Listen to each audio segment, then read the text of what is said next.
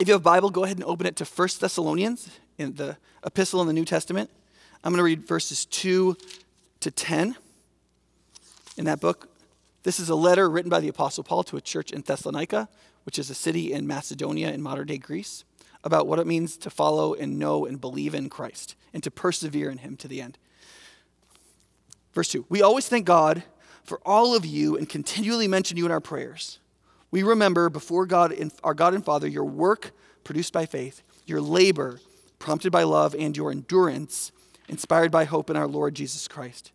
For we know, brothers and sisters loved by God, that He has chosen you, because our gospel came to you not simply with words, but also with power, with the Holy Spirit and deep conviction. You know how we lived among you for your sake. You became imitators of us and of the Lord, for you welcomed the message in the midst of severe suffering with the joy given by the Holy Spirit.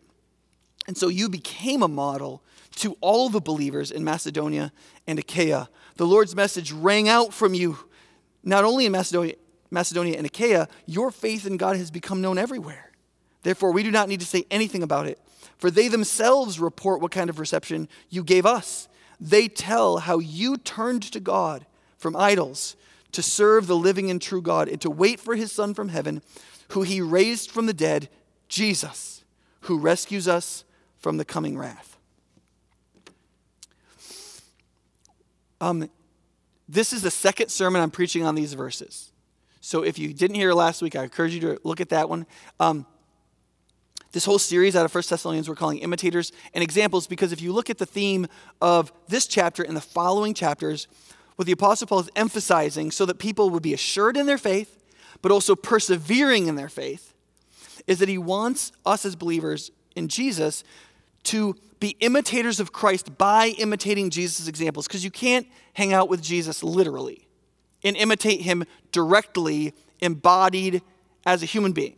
He rose from the dead, he's at the right hand of God. We are left to follow the, imita- the, the, example and imitate the example of those who are his now embodied believers who are imitating Christ in the power of the Holy Spirit. And so, in order to follow Jesus, we can attend to his written word, but we also have to imitate the examples he gives us in Christ. The gospel is transmitted through the word written, but it's also transmitted through the people of God as imitators and examples. Now, he explicitly says this in chapter 1 when he says, you became imitators of us and of the Lord. So notice, imitating the apostles and imitating the Lord were one and the same, right? And then he said, because of this and what that did in you, you became an example or a model to all the believers in the whole region in which they live, Macedonia and then Achaia.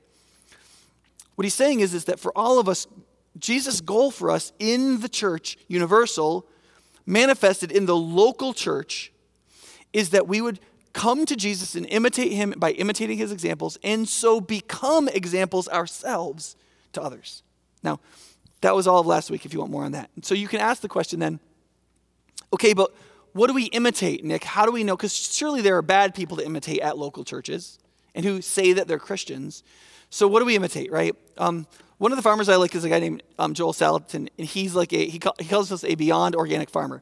Um, and what they do is they try to create like a environment or an ecosystem on their farm that's maximally healthy, to, that treats, that brings out the chicken and the chickens, the pig and the pigs, and so on, right? Which is very different from commercial farming, which is like you get as many chickens in a place as you can possibly get. Now, listen, I am in awe of commercial chicken farming, okay? I think it's disgusting, but it does produce, produce multiple billions of chickens, okay? And I, I am impressed by that. Don't get me wrong. But commercial chickens select for plumping. That's all they select for.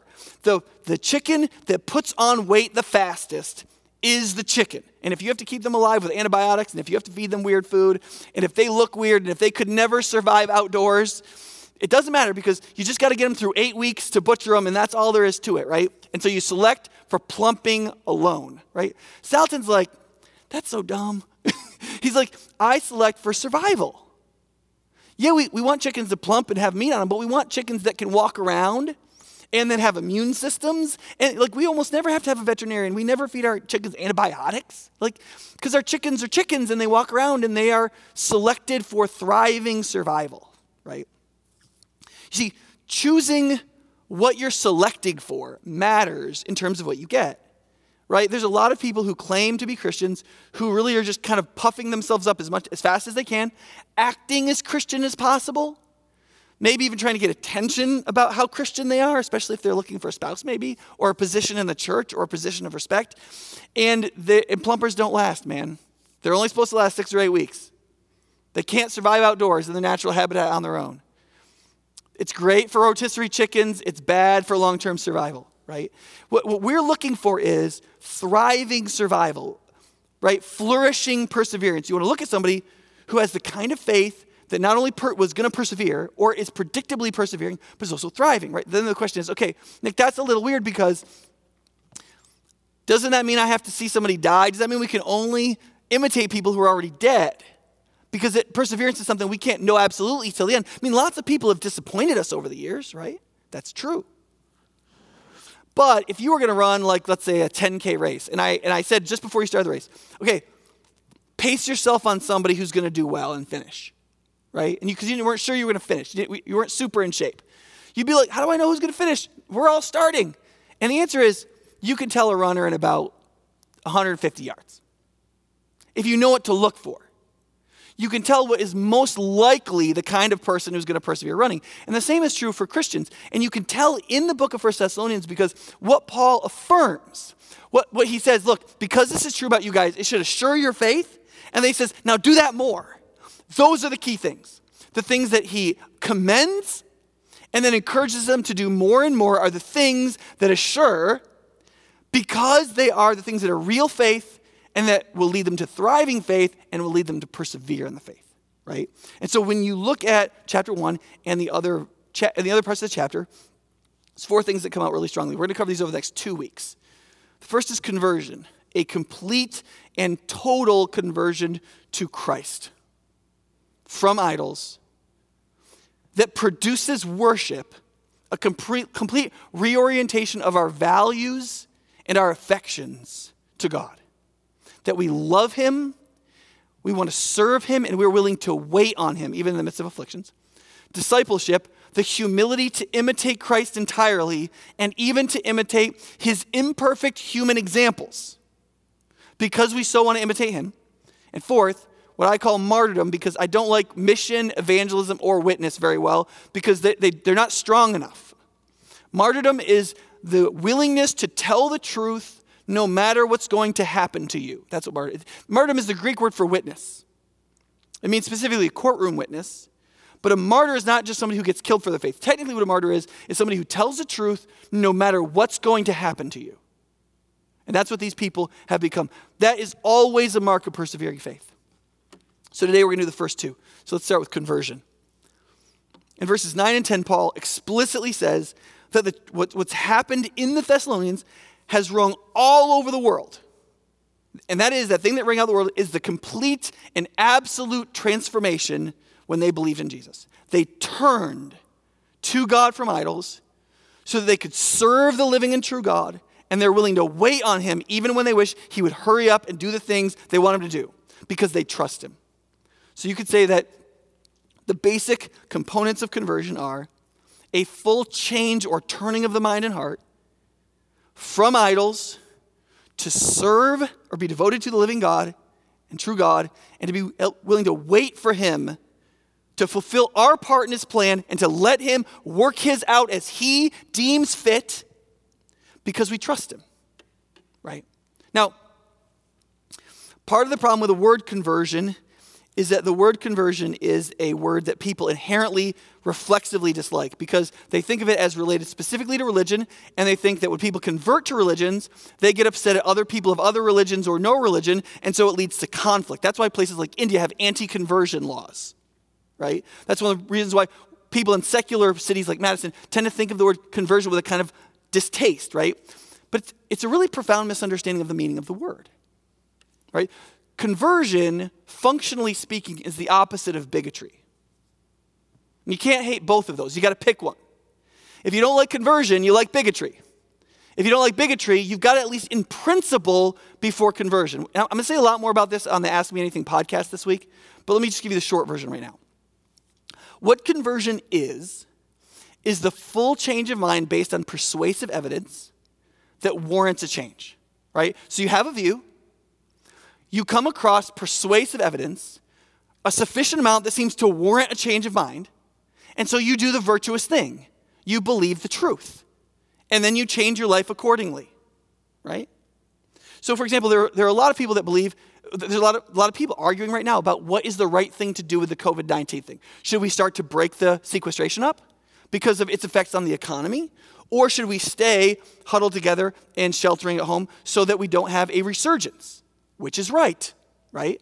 And we all may feel very strongly about something, but if we realized that we were wrong and that we should change our mind to the other position, would we dig in our heels and come up with reasons to demonize the person who had brought the truth to us, or would we change our mind and believe the truth, right? Because bigotry is the refusal to change your mind after persuasive evidence that warrants believing that your, that your previous view was prejudicial has been given to you. So, you see, almost all of our beliefs are prejudicial technically, right?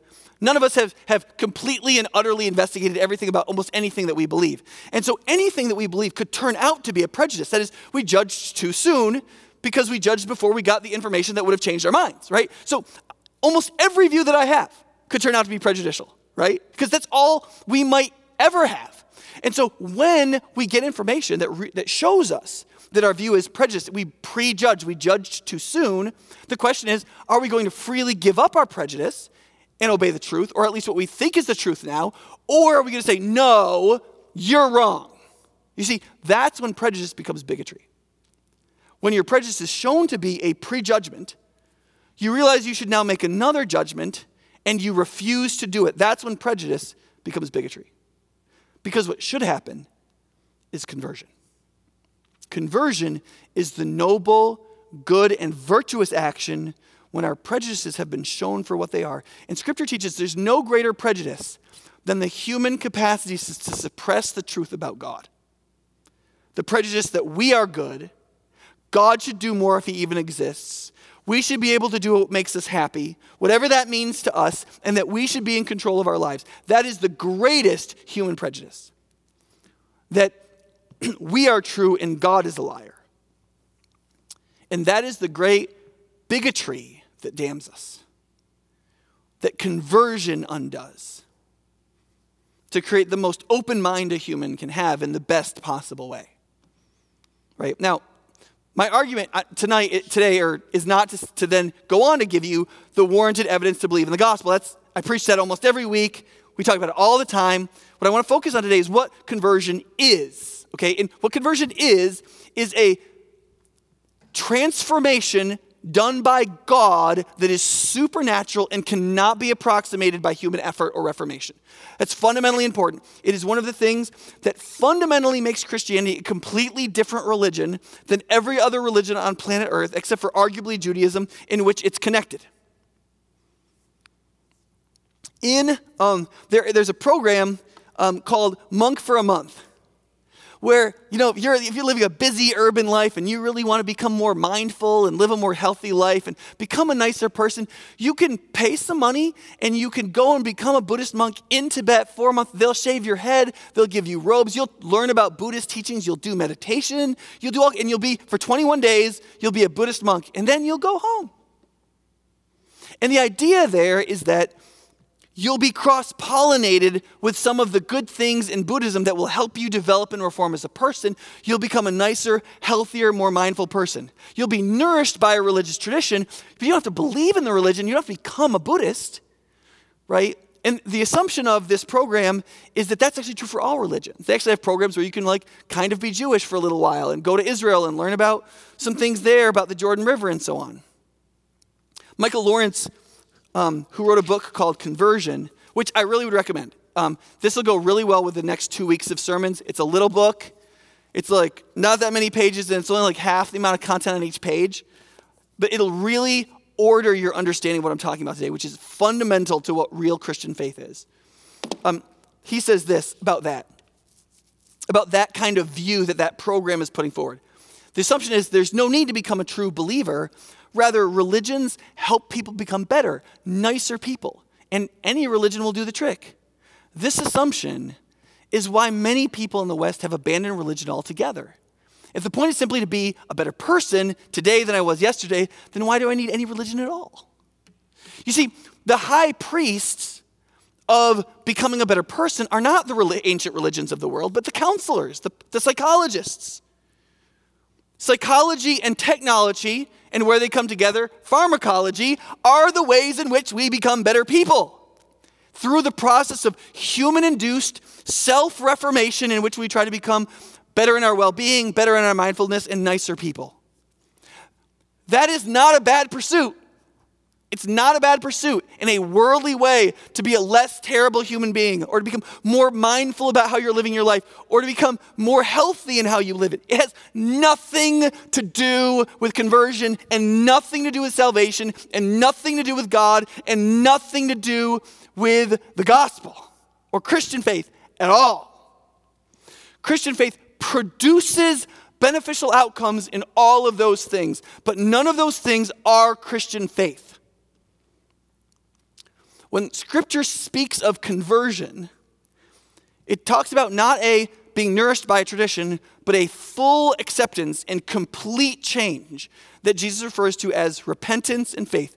The complete repudiation of the idolatry that comes before, and an absolute personal acceptance and transformation in the thing that you accept. It is, you become a complete believer. Right? The second is the gospel. What are you believing? You're not being, you're not working through a tradition like a salad bar and taking what you like and what you think will be reformative. You are embracing the whole of the message. He says, you turn to God from idols to serve the living and true God, right? Whom to wait for Jesus, the Son he raised from the dead and who you're waiting for when he returns, Jesus who saves us from the coming wrath. There's like nine doctrines in that, if not 10,000. And that that's all accepted together. He's like, everybody knows you bought into all of it, the whole of the good news, the gospel. You believe it all. And that's what changed you. And then he says, on the basis of that, God has supernaturally changed you passively. You accepted it by faith, but God did a supernatural work that could not be done otherwise, and without God's supernatural work, there is nothing. Christianity is nothing, there is nothing, there is no salvation, there is no redemption without the supernatural work of God, and that is the most important thing. That is the fundamentally distinct thing. And then, fourth, that the, God the Holy Spirit then is present with us to take that regenerative work and to move it towards completion. Right? If you look at how the Bible refers to what God does in the person who believes him for conversion, there are these metaphors of absolute dramatic change, of stuff you could never do practically, that are completely outside the capacity of human self improvement. This is very important. It's all through the scriptures. In every place God changes people, He changes them beyond human capacity in a supernatural way.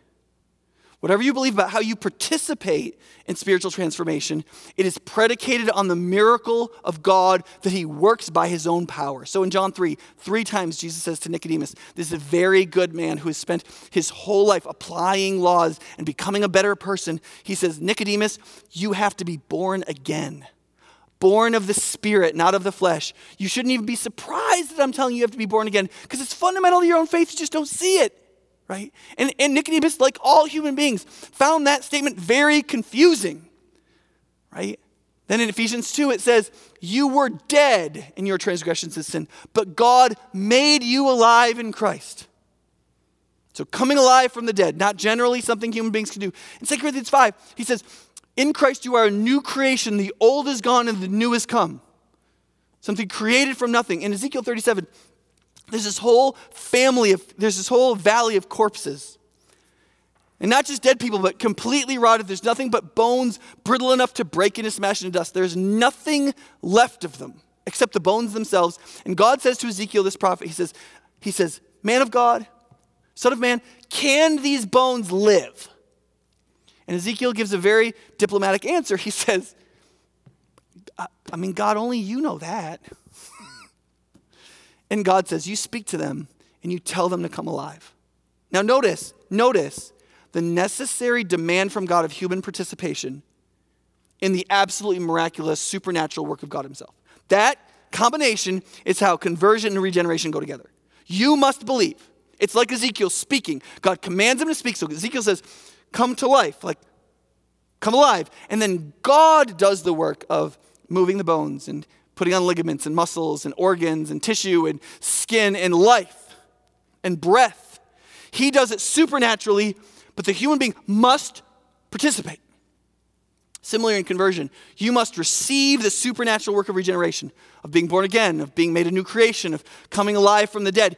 That, that has to happen, and only God can do it. But you must speak the words of your own dead bones coming to life. You must say, in faith, I repent of my sins. God, I turn from dead idols and I turn to you. Right? In Romans 6, it's being buried and raised from the dead. In Ezekiel 11, 19, and 36, 26, God says, In the future, what's going to happen, what I'm going to do in this new covenant with my Messiah, I'm going to take out a heart of stone that's in the heart of people, and I'm going to put in a heart of flesh, a heart that can really beat. That miracle to take out the stone heart and to put in a heart of flesh is a supernatural act of God we call regeneration. All of that, we just use one word in Christian theology regeneration. The miraculous work of God that that makes possible true reformation from the heart that can conform us into the image of his son. And all those metaphors are passive. You can't do them. But you must participate in them through faith. And so, how do you how do you imitate this conversion? It is to, like all the believers that have come before you, you must yourself repent and believe too.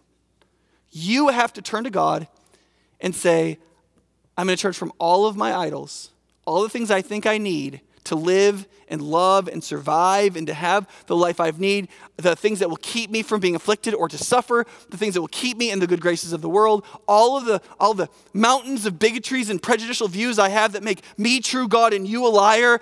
I'm going to throw all of these in the garbage, and I know some of them will remain, and over time you'll have to work more of them out of me, but all that I'm conscious of, I throw in the garbage, and I turn to you, the living and true God, to serve you and to wait on you and to walk with you and to learn from you and to imitate your examples and to declare your worth. And, and you have to do that. That is, that is the demand, the first step of persevering faith, because you can't do any of the other things until you become a new creature. Until God Himself makes you a new creation through the power of His own Spirit to give you a heart of flesh where there is a heart of stone if you are out of taste for God, then you require this miraculous event. And the only way you can participate in it is if God gives you the grace to believe right now, and you have the capacity to believe because He's giving that to you, then you need to seize that moment and you need to repent and believe right now. That's the only part way you can participate in it. But you can't you can't say, God, I'll let you make me a nicer person. You can't say, God, I'll take a few things. You can't say, God, I will fulfill some parts of this, but I'd like a contract with you where you will do other things like me having a good job and not suffering and finding the mate I want and so on, my kids turning out well. There's no, you can't be a terrorist with God and say, I'll do what's right if you meet my demands. No, you do what's right because it's right and the God of the cosmos demands it rightly. And in response to you simply acknowledging that, his mercy pardons and forgives all of your treasonous behavior, your idolatry, your hatred of him, your calling him a liar, and he forgives all of it because of the death of his son, because of Christ's brutal, murderous desecration on the cross. His act is imputed to you for your forgiveness, and his righteousness bound with you in your union with him. That is all supernatural. And there is no Christian faith, no perseverance, no spiritual thriving without it. There is just the languid failure of human effort. The second thing is, I'm going to go through this a little bit faster, is worship, which is at the moment of conversion, leads us to a new orientation to an ongoing taking pleasure in the beauty and glory of God. As we turn away from our idols and we turn to Him with joy. And the scripture says that there's two main focuses here is that we, you have to turn to God from idols. The reason why we're out of taste for God is because we have been eating poisonous foods given to us by the idols that we worship. In the, the, the, book The Road to Wigan Pier by George Orwell, he goes into the northern coal mining communities of Britain, and he's among these people who are basically just personally desecrated by the work of coal mining. Their backs are broken, their, their teenage kids are in the same bed and they ultimately commit incest. They, they tripe is their favorite food. And he talks about just the culinary realities. Nobody has a garden. Nobody even likes fresh food. They like the canned food better. They like the salted food better. The food that you would used to have to eat like on ships, they like it. There's, there's people like that. There's kids that have been taught to think McDonald's food is better than cooking at home. They've never even tasted an egg from a chicken that got to walk around, and they don't know the difference between a store bought egg and a free chicken egg and how different the color of the yolk even is. They have no idea. And similarly, the more we, we drink from the spoiled cisterns of our idols, the more we try to hew out for ourselves some kind of nice life in our rejection of the God who made us for his good creation, and we, we work out in worldliness our own little contraptions, the more miserable we become, and the more tolerant of that misery we become, and therefore the more tolerant of simple and ridiculous and weak pleasures we become, and we become pleased with our poisons. And what Paul says is when you get a taste of the joy, of the beauty, of the glory of God in the gospel of his son, and you realize that was your destiny, and he's what you're created for, and you bear his image, and you're made for more than this, you will realize that pain and sorrow and grief are not the standard human emotion. They are the particular present one, but the cosmos is filled with joy. And that you are now a participant and heir of that joy.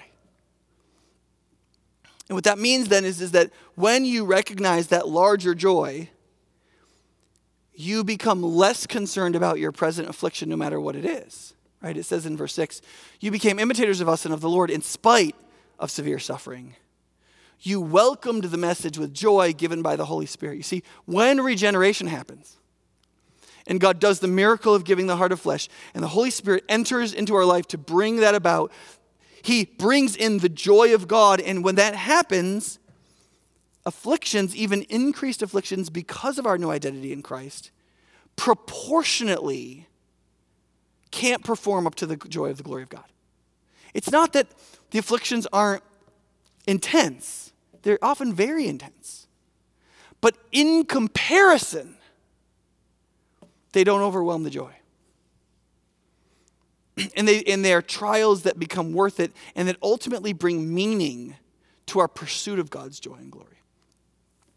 Paul says it like this in 2 Corinthians. Therefore, we do not lose heart. This is while he's being imprisoned and beaten up and whipped and shipwrecked. We don't lose heart. That is, we persevere with thriving. Though outwardly we're wasting away, yet inwardly we're being renewed day by day. For our light and momentary troubles are achieving for us an eternal glory that far outweighs them all. So we fix our eyes not on what is seen, but what is unseen. For what is seen is temporary, but what is unseen is eternal. Notice, he doesn't just say that the comparison is off. He's saying our light and momentary troubles, which are extremely severe, right? He's using a euphemism here. These extremely severe trials, he says, are achieving for us an eternal glory.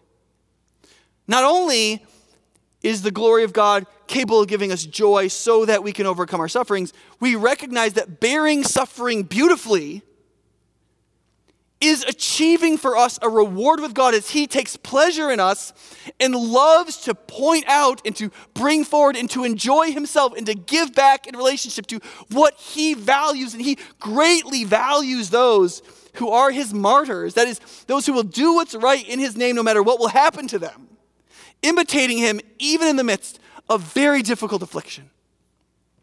That's worship. And it is, it is the right declaration of the value of God, and it comes from joy. And if you struggle with worship, it may be that you struggle with joy. Joy specifically in God. In Romans, Paul says it this way Now, if we are children, says children of God, we are heirs, heirs of God and co heirs with Christ, if indeed we share in his sufferings, in order that we may share in his glory. I consider our present sufferings are not worth comparing with the glory that will be revealed in us. Right? Edward said it this way the regenerate person is someone who has been given a taste for God. Because conversion must always lead to worship. And worship fuels everything else. One of the reasons why you can't salad bar your way with Christian faith is that even in the practical work of God's reforming of us in godliness, The deep place in which the motivation comes is our valuing of God and not idols. That He's the living and true God. That's the very basis and foundation, which bubbles up in joy, which bubbles into worship, which orients all our needs, desires, satisfactions, and securities, so that from the inside out, we're transformed, and therefore our behavior is increasingly reformed. Let me end with just a couple quick stories about imitation. How do we imitate with this? Right? The, the apostle says in, in 1 Thessalonians, and, and uh, Lloyd's going to work on this in a couple of weeks. He says, You know, you guys, before I came and talked to you in Thessalonica, we were in Philippi, and they half beat us to death. And we were kind of scared it was going to happen in Thessalonica too, and it almost did. But in the midst of those afflictions, what? He had the joy of the Holy Spirit about the gospel that he told the Thessalonians the truth. He was a martyr. So in his discipleship, out of a heart of worship, because he was deeply converted, he was a martyr. He told them the truth, so they got to receive it. And then he says at the end, he says, you know, you guys, because you're being mistreated by your countrymen, you are in the line from the first prophet all the way to the present, all the way to us, right? He says, don't you see that all of the prophets, all the people God sent to his own people, the Jewish people, they killed them for converting to the truth, for worshiping God in his true value, for imitating God in what he told them to do, and for being a martyr, witnessing and telling the truth no matter what happened to them. And they killed the prophets. And then Jesus, the Messiah, showed up, and he was completely f- devoted to God in everything. He never had to get converted, but he had the full heart of faith, right? And then he imitated the Father in everything.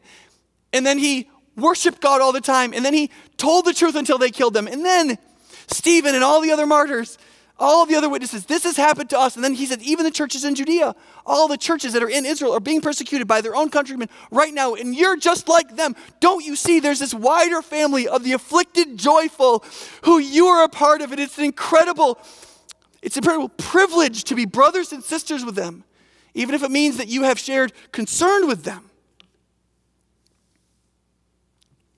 In Acts 16, the apostles had just come, I think it was to Lydia. Um, can't think of the place, but they got thrown in prison. And they got whipped without a trial, and they got thrown in what um, the text of Acts calls the inner cell. Now, prisons in those days were dungeons. And so they got thrown in the room with no window, is what that means. And it says that their feet were put into stocks. This is Acts 16 25 to 28. So, in just a few words, what the picture that Luke paints for us is they're beaten half to death. Their wounds aren't treated because after what happens happens, the first thing that the jailer does is has to have their wounds treated. So they're beaten, they're beaten, they have gaping, open wounds in a time where I don't know, 30% of all people who die died of infection, right? So it's like they're sitting there just waiting for infection to enter their wound so they can die, right? Like that's part of the torture. They're in a windowless, lightless room. They're in pitch black. They're essentially in solitary confinement. They can't even lay down because their feet are in stocks because they're going to escape. Like, what are these guys, dangerous criminals? And what's their response? At midnight. All those are true. It's midnight. They've been beaten half to death. What are they doing? It says at midnight, Paul and Silas were singing a hymn to God. Now think about this. What is the only good thing about being in the inner cell of a stone prison? Acoustics. That's it, man. I've been in them. And like you go to tour in Israel, they'll take you into like this inner cell and they'll have you sing a hymn in there because it sounds amazing. The only thing good about that, that pitch black, squalor, smelly, bloody, uncomfortable, cold abandonment is that the people who truly know Jesus and know his joy can see the one good thing and offer it to the one good God. Sing a hymn. And they were martyrs. Because everybody else was listening to them. And at that moment, the power of God came and shook the whole place and did something of radical, supernatural, divine power for the redemption of people. Let me end with, with this. Some, some of you don't know. Um, William Cowper was a poet who struggled with insanity in Britain in the 18th century. He, um, he was in and out of insane asylums. He came to faith. He struggled with depression his whole life, very severe depression. He wrote many hymns with Isaac Watts because that was part of the treatment Isaac Watts put on him Cowper lived with him, and they wrote a hymn a day together to revel in the joy of the glory of God as a treatment for his depression. And he wrote some amazing hymns. And it helped him dramatically overcome his depression and to not succumb to his depression in the worst moments of his life. But more than that, he didn't just take joy in God. Out of his joy in God, he became one of the great poets of which all of English poetic romanticism is based on. Many people believe he was the one who started it because he saw romance in things like oak trees. One of his most famous poems is about an oak tree. He's walking around and sees this oak tree, and he's like, This is unbelievable. And he writes this really stirring, romantic, touching poem about the beauty of creation, the history bound up in this tree, and what it had seen, and who he was, and how the death of Christ related to it at one point. I mean, just an unbelievable celebration of creation. And so, not only did he revel in the joy of God through his conversion, such that he could worship God and fight depression in the joy of God in terms of what he was struggling with as his person. In his theology, he could then see the beauty in creation, all of the world too. Without worldliness, he could enjoy creation. And then, at that moment too, when very few British people could see it, he saw the horror of slavery. And some of his greatest poems was the moral awakening that came from the deep internal conversion, so that one of his greatest poems Martin Luther King quoted all the time in the 1960s in the civil rights movement because he wrote poem and became a, a movement person with an abolition like Isaac Watts. The, the glory of the truth of the converting gospel that leads to worship changes people completely.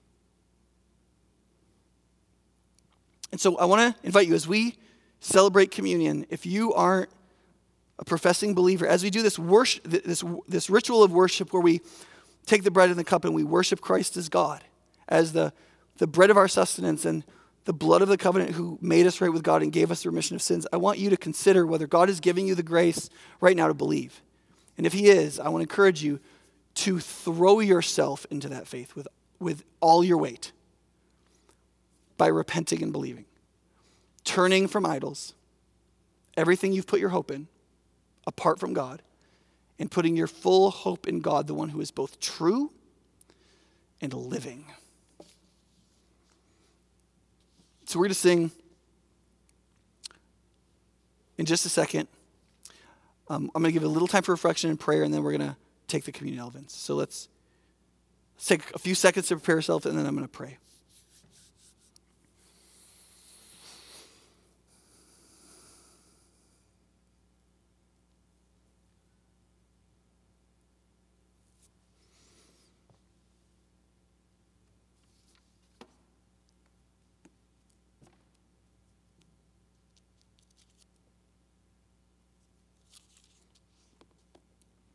God, as we take these elements and as we prepare to do this very simple, practical, physical thing, to align our bodies with the faith that you have given us towards Christ, our Savior, and our example for imitation, we pray that you would, you would work in us by your Spirit and deepen our worship.